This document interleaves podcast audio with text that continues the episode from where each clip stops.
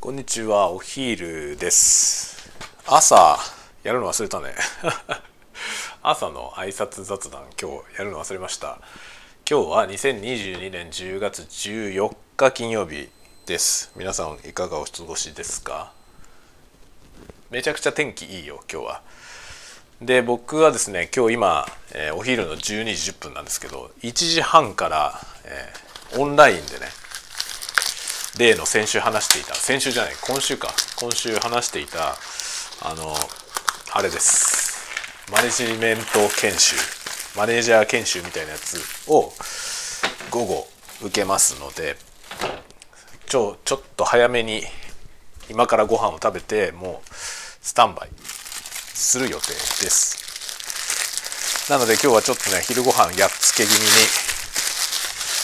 カップ麺で済ましちゃいます。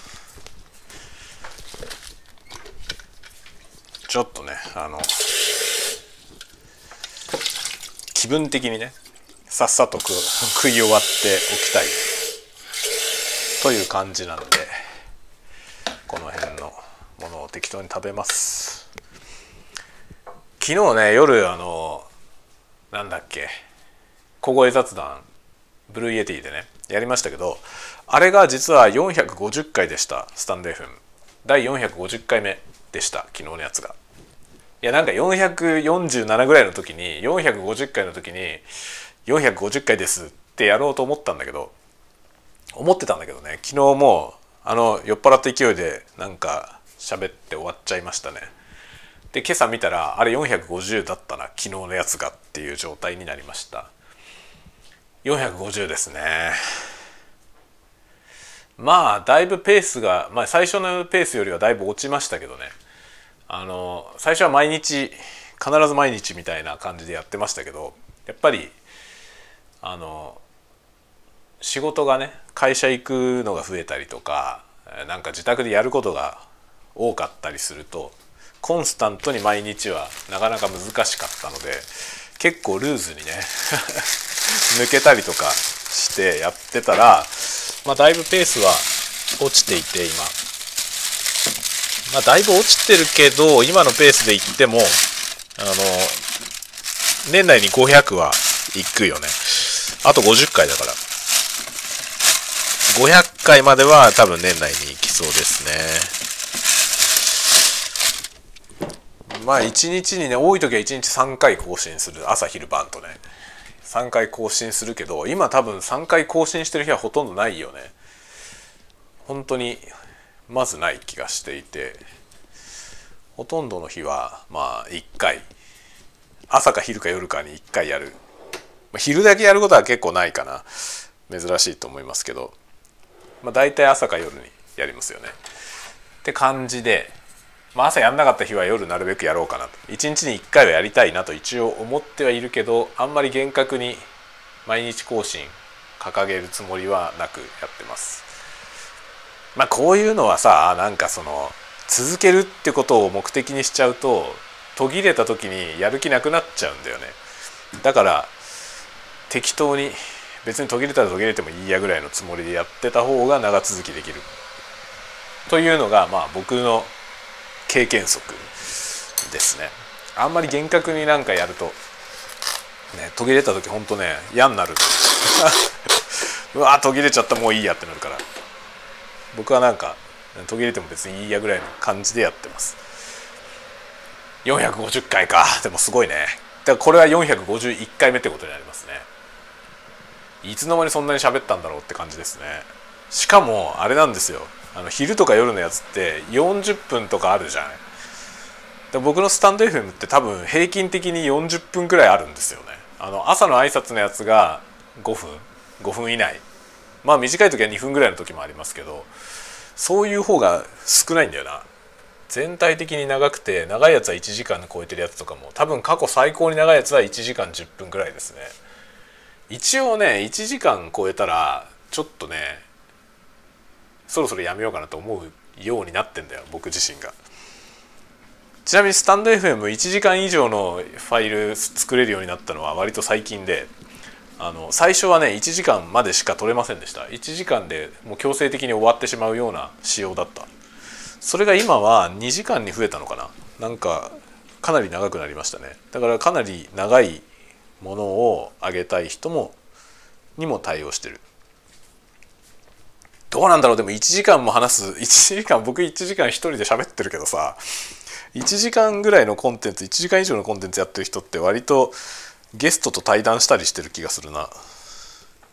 一人でしゃべくり倒してるやつ1時間1時間もさどう？1時間もあるとなんか聞くの大変だよね。てか僕はねあの自分の作ってるものをみんながあの最初から終わりまで全部聞いてるとは思ってない。思ってないんですよね。別に最初から終わりまで全部聞かなくていいいいですよ。あの暇な時間にあの暇なところだけ好きなところだけ聞いてっていう感じで適当に聞いて途中で終わってもらったりとか長いやつをなんか何回かに分けて聞くとかね。でも全然構いません。なんかもちろんその全部聞かなくたって全然いいしね。もうほぼ自己満足でやってるのであの適当に活用してもらえればいいと思います。特にあの寝落ちコンテンツ。寝落ちコンテンツなんで全然話聞いてなくてただのなんだろう。あのリラクゼーションノイズとして聞くっていうんでも全然いいですね。なんかそういうのって結構ありますよね。あの人の声聞くと落ち着けるというかね。そういう現象が多分あるんであの特にね自分が理解できない言語あの知らない外国語とかねそういうやつのあのささやきみたいなやつを意味分からずに聞くっていうのが結構リラックスには良かったりしますね。なんだろうねこれはねその人間のなんか心理みたいなもんなんでしょうね本能的な。本能的に多分人間は人の人っていうのはその人間にとってはさ同種族なわけじゃないその同種族の持っている声肉声みたいなものにこう反応するようにできてんだろうね。安心するようにできてんだろうきっと。もちろんその肉声のさその種類とか表情によると思うけどね。なんかすげえ怒ってって怒鳴り散らかしてる人の声を聞いてリラックスする人はあんまりいないと思うけどさそういうことはあんまりないと思うんだけどさその敵意を示している音声に対してはやっぱり警戒したりとかね緊張したりすると思うんですよね。だけどこうリラックスした喋りみたいなものはなんか安心を得られるのかなってちょっと思いますね。今ね納豆を納豆を用意して。あそう昨日ね。納豆で今納豆って大豆だなと思いながら今思い出したんだけど大豆のさヨーグルト。っていうやつをねうちの奥さんが買ってきたんですよ。スーパーで。なんか半額になってたから。半額になってたからワゴンセールみたいなやつでね買ってきたの。大豆のヨーグルト。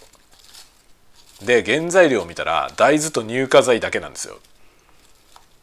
すげえなって。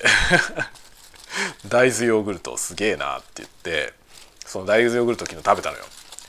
これがねすごかったからちょっとねお話ししたいなみんなに。あのね大豆のヨーグルトをなんかね箱にねその、まあ、ブルガリアヨーグルトみたいなああいう箱に入って売ってるんですよ。ああいう入れ物で。で買ってきてでなんかね後ろの後ろにイラストが書いてあって「混ぜろ」って書いてあるの。で混ぜるとトロトロになるって書いてあって混ぜるとトロトロになるからそのトロトロ具合はお好みで混ぜてくださいって。今納豆混ぜてるけど僕。今納豆混ぜてるけどそのね大豆ヨーグルトにも混ぜろって書いてあったのよね。でそれ混ぜて結構腕が疲れるぐらい混ぜてでとろっとなったんですよ。それでそのとろっとなったやつを食べてみてもう驚愕しましたね。豆腐。もう完全に豆腐。豆腐をぐちゃぐちゃにして飲んでるみたいな感じだった。あとね何だろうあれだね。あの成分無調整の豆乳。知ってますか？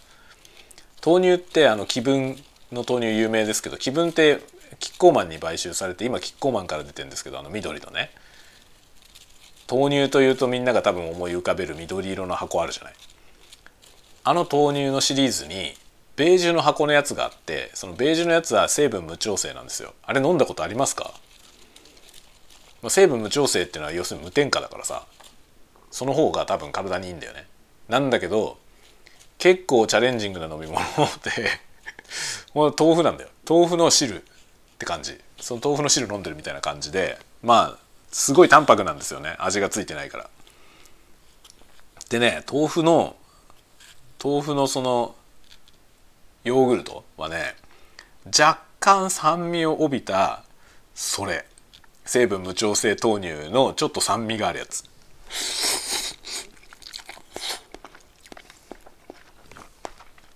想像して想像。イマジン。イマジン。イマジンしてください。その無調整豆乳が酸っぱい状態。あ腐ってんじゃねえの？腐ってんじゃねえのって思うよね。成分無調整豆乳のちょっと酸っぱい状態のやつですね。それでした。今聞いててみんなそんなうまいのって思ってるでしょ？うまくない。全くうまくない。でこれどうすれば美味しくなるかな？というトークタイムになりました。子供とね。これは完全に豆腐だと。ちょっと腐った豆腐 みたいな味だと。でこれをねその大豆ヨーグルトその大豆ヨーグルトをさあどうやって食べるのが美味しいだろうか。話になるじゃない、まあ、うちの奥さんは蜂蜜をねプレーンヨーグルトに蜂蜜入れて食べてるからこれも蜂蜜がいいんじゃないかという案が出たんですよね。まあ一理あるな。でうちの子供は豆腐だから醤油とかいいんじゃないっていうわけですよ。それも面白いじゃん。でいろいろやってみようって話になったのでまずね醤油やってみたんですよ。想像してイマジン。ここからはもう皆さんの想像力が問われますよ。あの無調整豆乳がちょっと腐ったような味に醤油を入れます。どうなると思いますか？こんなんイマジンできる人いないよね。これでリアルに味を想像できる人いたら結構すごい想像力だと思うんだけど。まあねまあ想像を絶する味がしたよ。でなんかうまくはないんですよ。なんだろうなこれはっていう味。でそしたらねうちの子がねうちの子もそれ食べて一言ね「マヨネーズだ」って言うんですよ。それで食べてみたら、ね、また何口か食べてみたら本当だと思ってこれマヨネーズの味だと思ってそのね無調整豆乳が酸味を帯びてるやつみたいなその大豆ヨーグルトに醤油を混ぜて食べたらマヨネーズの味がするの。だけどマヨネーズに比べてめっちゃヘルシーですよね。大豆しか入ってないもん大豆と乳化剤しか入ってないんだから大豆しか入ってない状態のものに醤油をちょっと入れただけだからまあ塩分だけだよねコレステロールだなんだってさその油分というか脂質とかマヨネーズに含まれている、まあ、体に良くないとされる要素あるじゃないマヨネーズって結構美味しいけど大量に取ると良くないでしょそのマヨネーズの代わりとしてめっちゃこれ使えるんじゃないっていう感じの味だったの。まあうちはねあんまりマヨネーズ食べないからマヨネーズ食べる時ってあのきゅうりをさ生のきゅうりをこうスティック状にしてそれをマヨネーズにつけて食べたりすることがあるんですよね。それの代わりにこれは完全に使えるねって話だったになりましたね。大豆ヨーグルトに醤油。これがマヨネーズの代わりになります。だからマヨラーだけどダイエットしたいとか思ってる人はマヨネーズの代わりにこれをやるといいかもしれない。大豆ヨーグルトに醤油。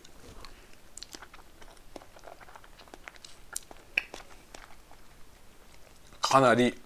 マヨネーズでした。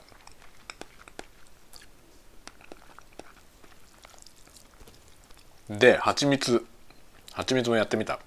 蜂蜜も微妙だった。なんでだろうね。プレーンヨーグルトだって酸っぱいじゃない。プレーンヨーグルトに蜂蜜を入れて食べるやつは美味しいんですよ。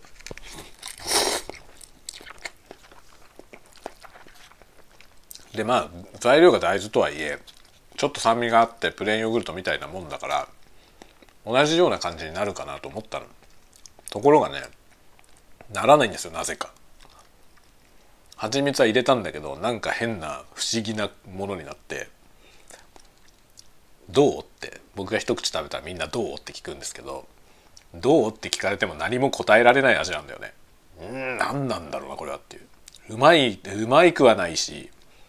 かといってまずくもないんだよね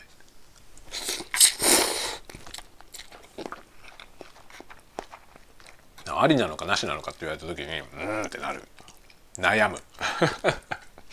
そういう感じだった。で他にもいろいろやってみた。あのねちょうどたまたま辛さ増し増しのあの桃屋の食べるラー油があったのよ。辛さ増し増しってやつが出てるんですよ最近。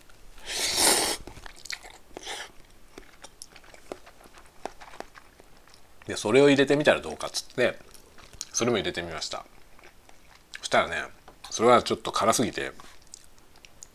なんかよく分かんなかった。やっぱりねその変な酸味が邪魔をしててなんか違うよねっていうね感じだったね。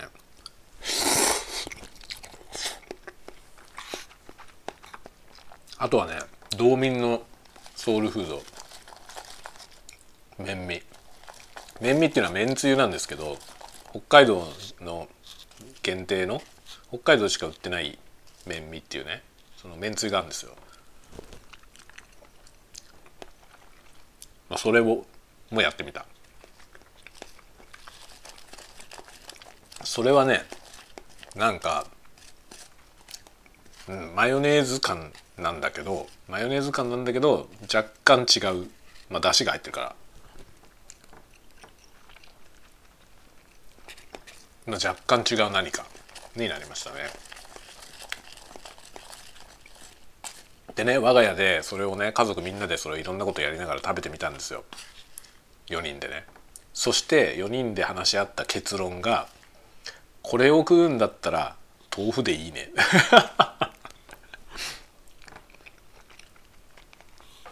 そのね乳化剤を入れてなんかしてることによってヨーグルトっぽくしてることによって変な酸味が生まれちゃってんですよね。でその酸味がなんか決して美味しいものではないわけですよだからなんか何やってもこれだっていう食べ方になんなくてこんなにいろいろやってなんか苦労してねどうすれば美味しいかなとかやるぐらいだったらこれはこれの代わりに普通の豆腐を食べた方がいいよねって言ってこれは豆腐でいいという結論になりましたね。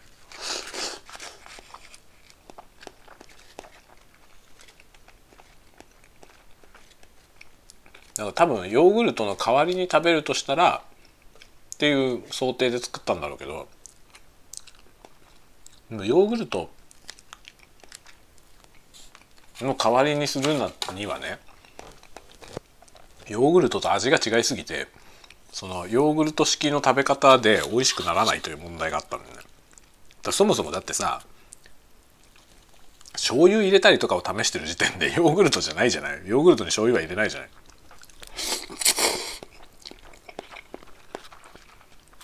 あまりにも豆腐すぎたんだよね大豆でヨーグルトを作りたいというその気持ちは良かったけど発想はね良かったけど多分出来上がったものがちょっと思惑とずれてる気がする。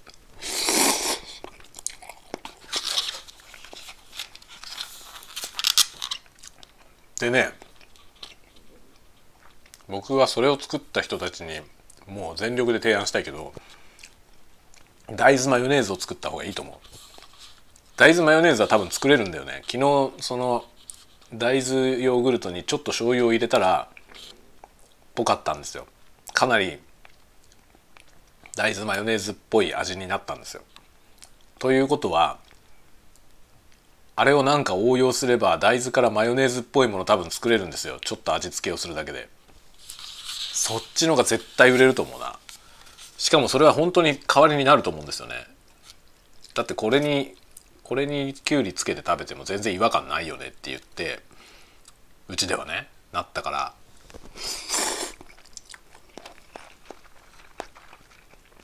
てかもしかしたらあんのかな大豆のマヨネーズ。ありそうだよね。大豆すごいよな万能食品な。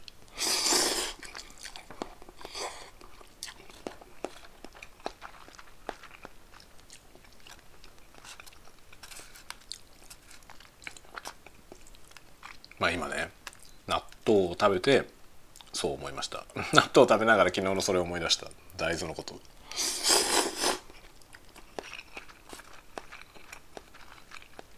まあ日本人はさ大豆と切って切も切れないというか大豆なきゃやっていけないじゃない。大豆がないと日本食終わるから。本当に。日本人は本当大豆とは切っても切れない。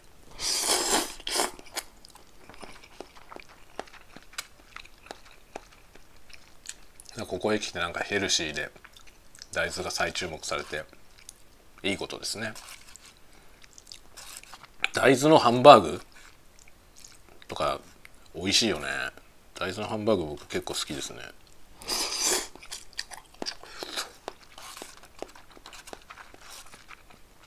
なんか温暖化方面でもさ食肉をやめようみたいな話が出てきてるじゃない？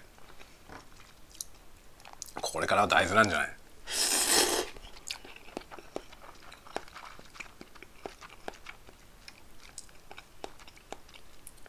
大豆から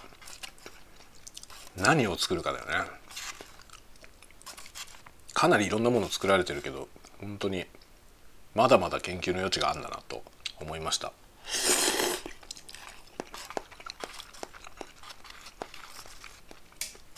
マヨネーズはなんかできるよな多分。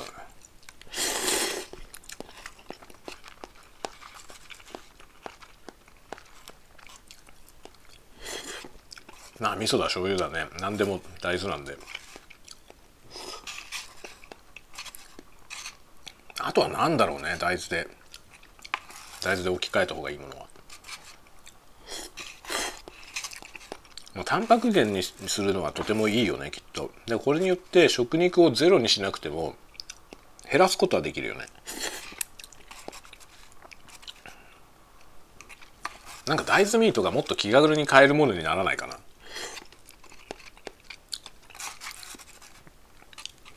通にさ肉屋さんの肉コーナーにさこう羊牛豚とかなってるじゃない？そこに大豆っていうコーナーがあるぐらいにならないかな。そのぐらい浸透すればなんかいいよね。多分そうなれば多分コストも下がるから値段も安くなるし。コストが下がるというよりはね数売れるんだったら量産できるからね。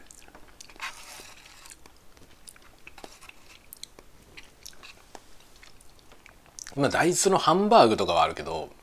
その他の用途に使える大豆ミートがねまだあんまり出てないじゃない。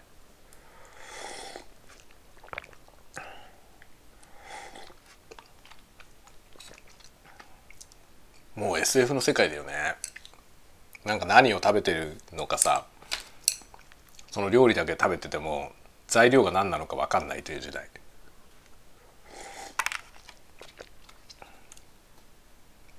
でいつの間にかさ入れ替わっててさ豚肉とか言って買ってるやつが全然豚肉じゃなかったりする世界。実はもうなんかね畜産ってほとんど行われてませんみたいなさ。あなた方が食べている肉は実は全部大豆からできてますみたいな。すごいな SF だな。そういうふうになんないかな。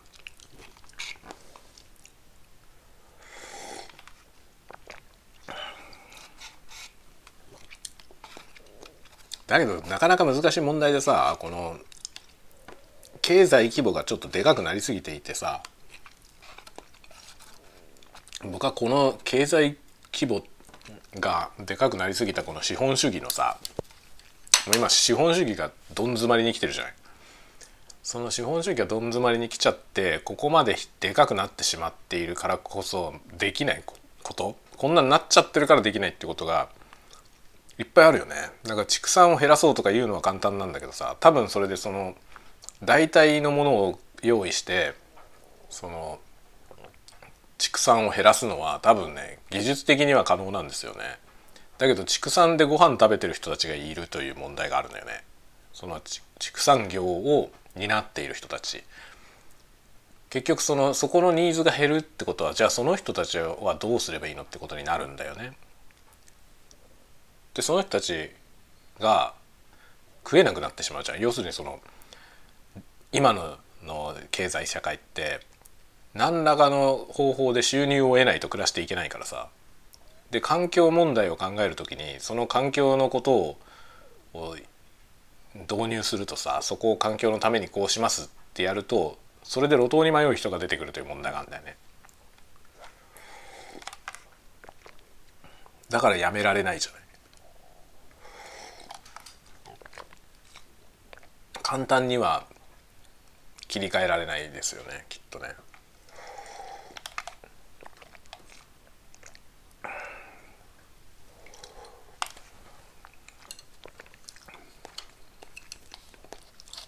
畜産とさ農業がさだいぶ違うからまあ畜産だってね牧草を育てたりするから農業的要素が全然ないわけじゃないけどでも昨日までね家畜を生産していた人たちに明日から大豆作ってくださいって言ってもさそんなわけにいかないじゃない？ここのところにいろいろな問題があると思うよね。経済がでかくなりすぎていることがいろんなことの足かせになってる気がする。まあだからインバウンドみたいなのはさインバウンドじゃねえや。なんだっけ。ベーシックインカム。ベーシックインカムみたいなのはそういうことの解決策の一つだよね。でもベーシックインカムって根付くのかな？僕もさその自分の SF の小説の中にベーシックインカムでみんなが暮らしている時代を書きましたけどあれ理屈を考えれば実現できると思うんだけど理屈通りに動くとは思えなくてああいう世界を自分で書いたけど僕あの世界をちょっと信じられないんですよね。ああいう風になるとはあまり信じられてなくて。まあ今さその AI によって仕事が奪われるみたいな話もあるじゃない。でも実際のとこあんまり奪われてないし奪われないんだよね実際はね。AI ってそのなんつうの？まだそこまで賢くないというかさ。結局あの AI を使ってものすごい結果を出してる人たちって使ってる側の人にスキルがあるのよね。その AI を使うスキルがあるんですよ。だからあの AI で絵描くやつもさ AI ですごい絵を描かせてる人いるじゃない。あれ誰がやってもあの絵が生成できるわけじゃないんですよね。同じ AI を使っても。でそこにノウハウがあったり技術があったりして結局 AI ドリブン その AI ドリブンになってきてるけど AI が自律的に driven してるわけじゃないからその AI をドライブしてる人がいるんですよね。AI ドライバー。結局そこにやっぱり人間のスキルが求められていてだから意外と AI が出てきたからといって AI どんどんすごくなってるけどね。それによってじゃあ人の仕事が奪われてその人たちが仕事に困ってますってことはあんまりまだ起きてない。気がするね。これから少しずつ起きると思うけどその自動自動的な AI の、まあ、100%じゃないけどさ AI ってその100%求めた結果を出せないけど100%まで別に求めてないっていう領域は結構あってそういうところは AI でいいってなってくのはありますよね。でそうなってってそこからじゃあ人が必要なくなってってことはあると思う。でそれを要はその人たちを養えるだけのベーシックインカムがねこう配布再配布できるようになっていけばいいわけだよね。まあ AI の労働力を低コストで運用して人間を使うよりは低コストだからそれによって浮いた分でその働かなくていい人を増やすでもさもともとそのための技術革新だったはずなんだよね産業革命しかりそうなんだけどさそのテクノロジーでいろんなことを効率化するっていうのはさ人間が楽をするためだったはずなんだよ本当は。だけど違うんだよねその楽をするためじゃなくて経済規模を拡大させるために使われてきたんですよねそういう技術が。それによってまあニッチもサッチもいかないことになっちゃっただからいつまでたってもね仕事をしなきゃいけない時代が終わらないんですよね。僕は割とちっちゃい頃その未来の世界をね、まあ、僕はほら1970年代の生まれで80年代に少年時代だったんでそういう時代にあの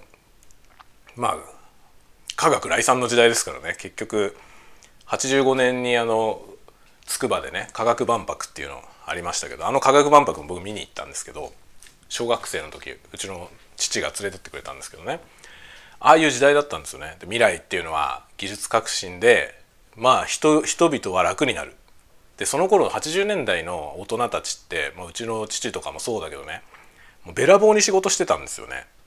今のブラックとかそんなレベルじゃないよね。多分僕らぐらいの世代の人ってみんなそうだと思うんだけどお父さんって家にいなかったよね。父さんに会うのなんて本当に週末だけぐらいですよね。もう夜だって帰ってこねえんだもん。子供が寝静まった後に帰ってくる。しかもそれは酒飲んで遊んでるとかじゃなくて残業してんだよ。毎日ね。っていう状態が別に割と普通だったんだよね。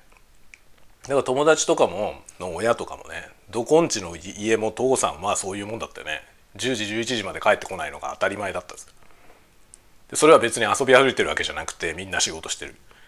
っていう感じねうちの親父なんてだって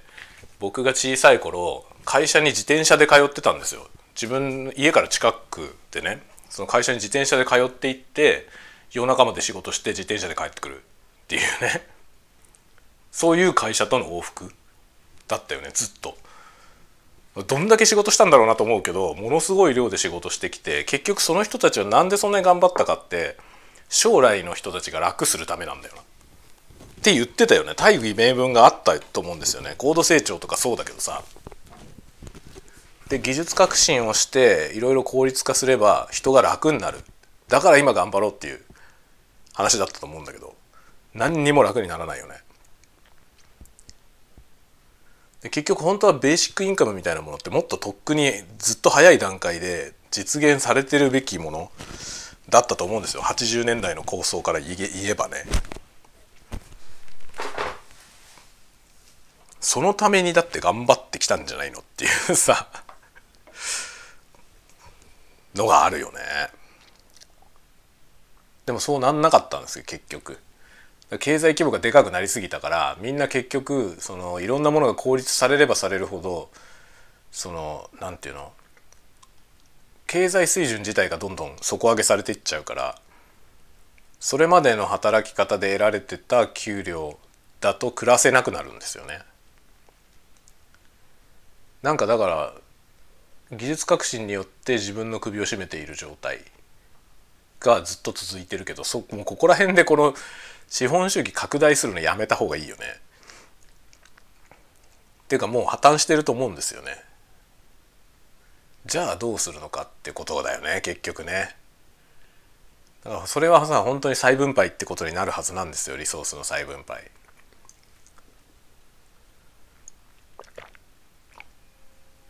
だけど再分配っていうとすぐ共産主義みたいになっちゃって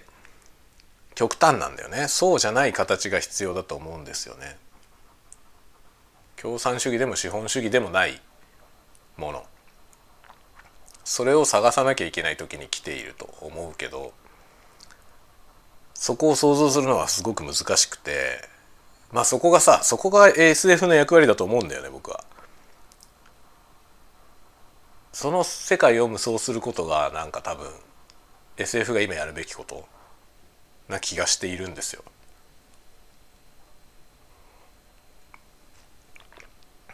まあ、環境問題エネルギー問題経済の問題ですよね。難しいよね。この辺の問題はね。で SF もその今どういう経済状況にある国なのか作者がそのどこの国の人かその国がどういう経済状況にあるのかによって SF って色が結構つくなと思うんだよね。全体としての色合いの話ですね方向というか雰囲気今日本の SF ってあまり明るいものがなくて行き詰まり感結構閉塞感だったりとか内に閉じる方向仮想空間に逃げるとかそういう方向の色合いが濃いような気がするんですよね。でそこ行くと中国の SF は今超元気であっけらかんとした明るさを持ってると思うんですよね。だから中国の SF 読まれるんだよね。日本でもあれを読む人が多いしそのあれ世界中でね 3, 3体とかすごい売れたじゃない？あれはでも読むとそうだよねって思うよね。なんか読みたいのはああいう明るい SF 明るいというかなんていうの前向きな気分がこう上に向いてるんだよね。うちにこもる方向のものではないよねあれ。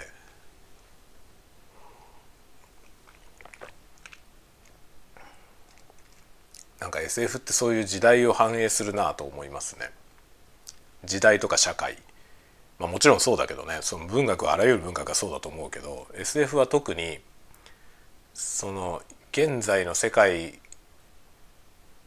を視点を変更して現在じゃない世界を描くことによって現在を浮き彫りにしようという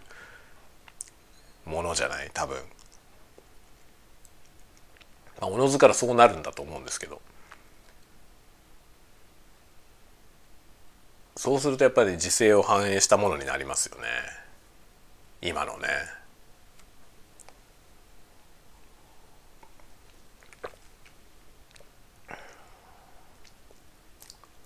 日本の SF 今だからあれですよね本当に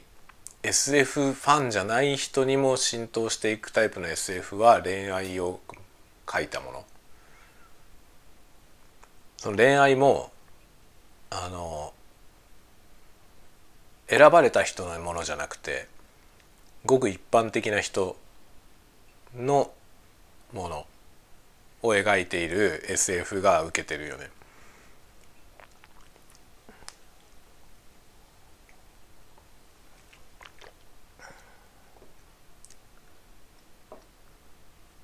あとは仮想技術ですよね仮想化する自分の人格とか肉体とかそういうものの話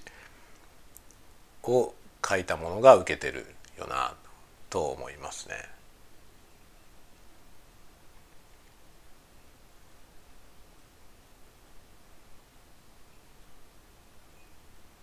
だから SF って言っても今あんまり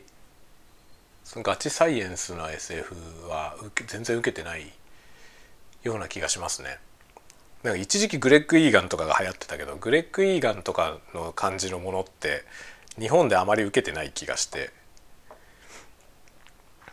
受けてないというか多分グレッグ・イーガンみたいなのを書いてる人が少ないよね日本には。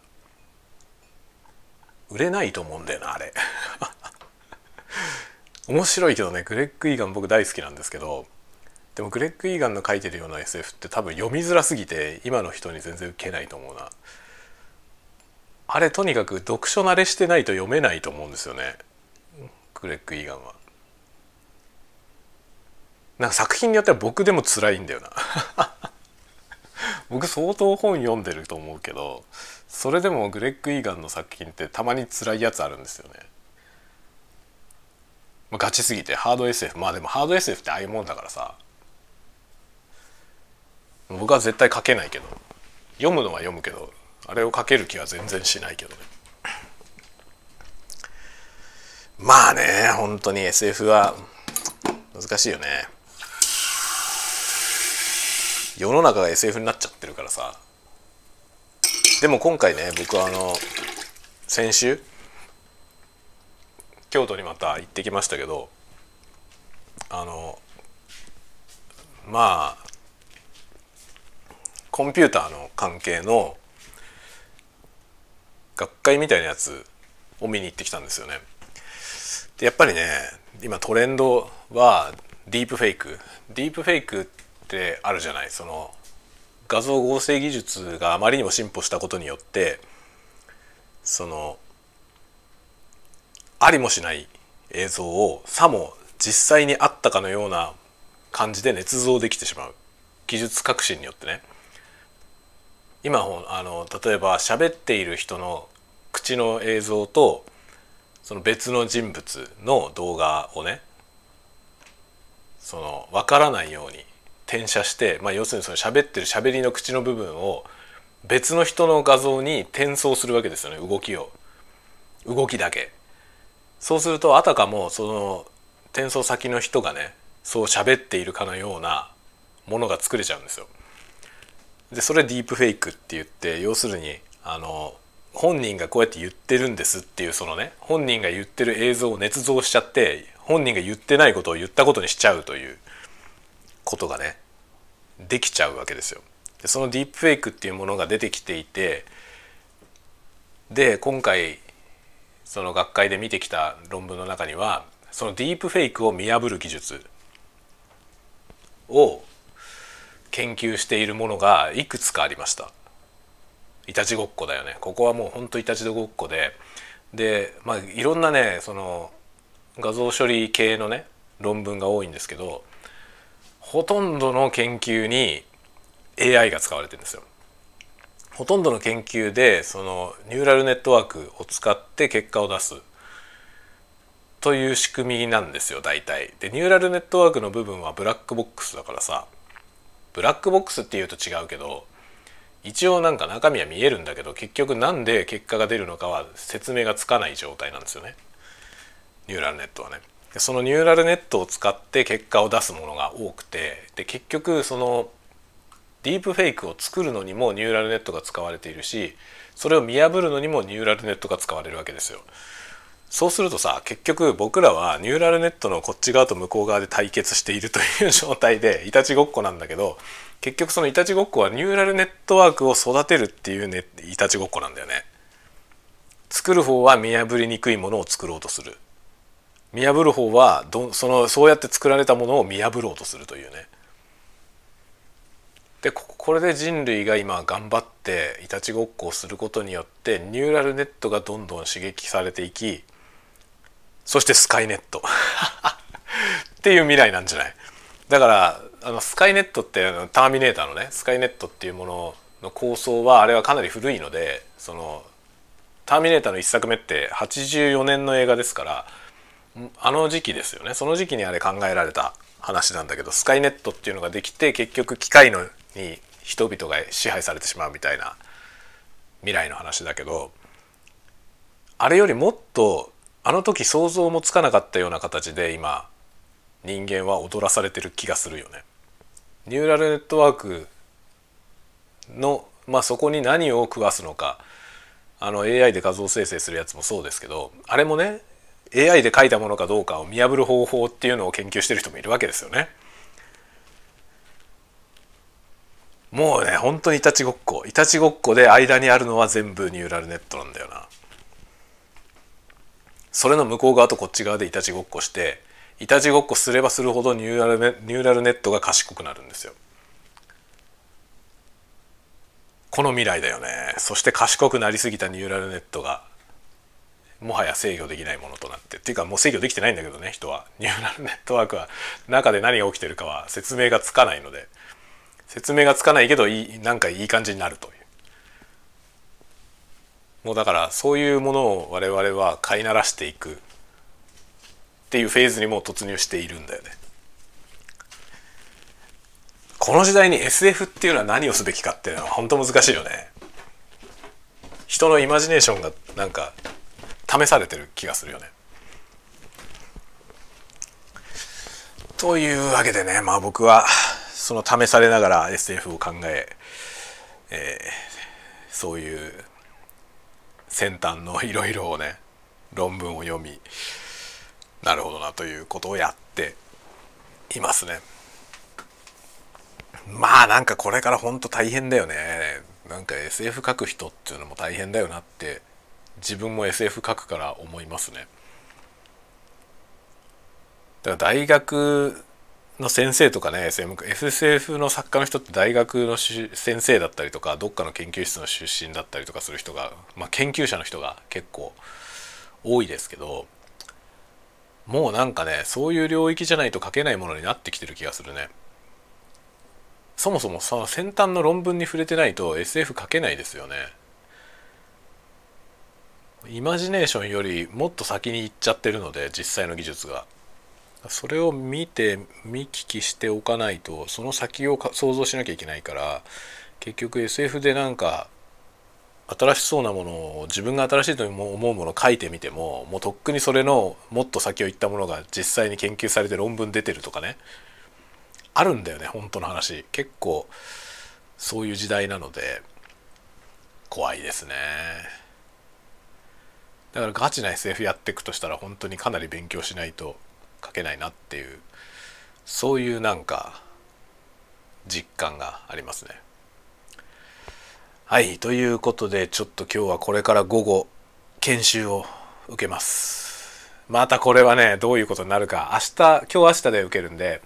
明日のものも全部終わった段階でこんな感じだったよって話をね明日の夜にでもやろうと思いますスタイルで。ではではまた皆さん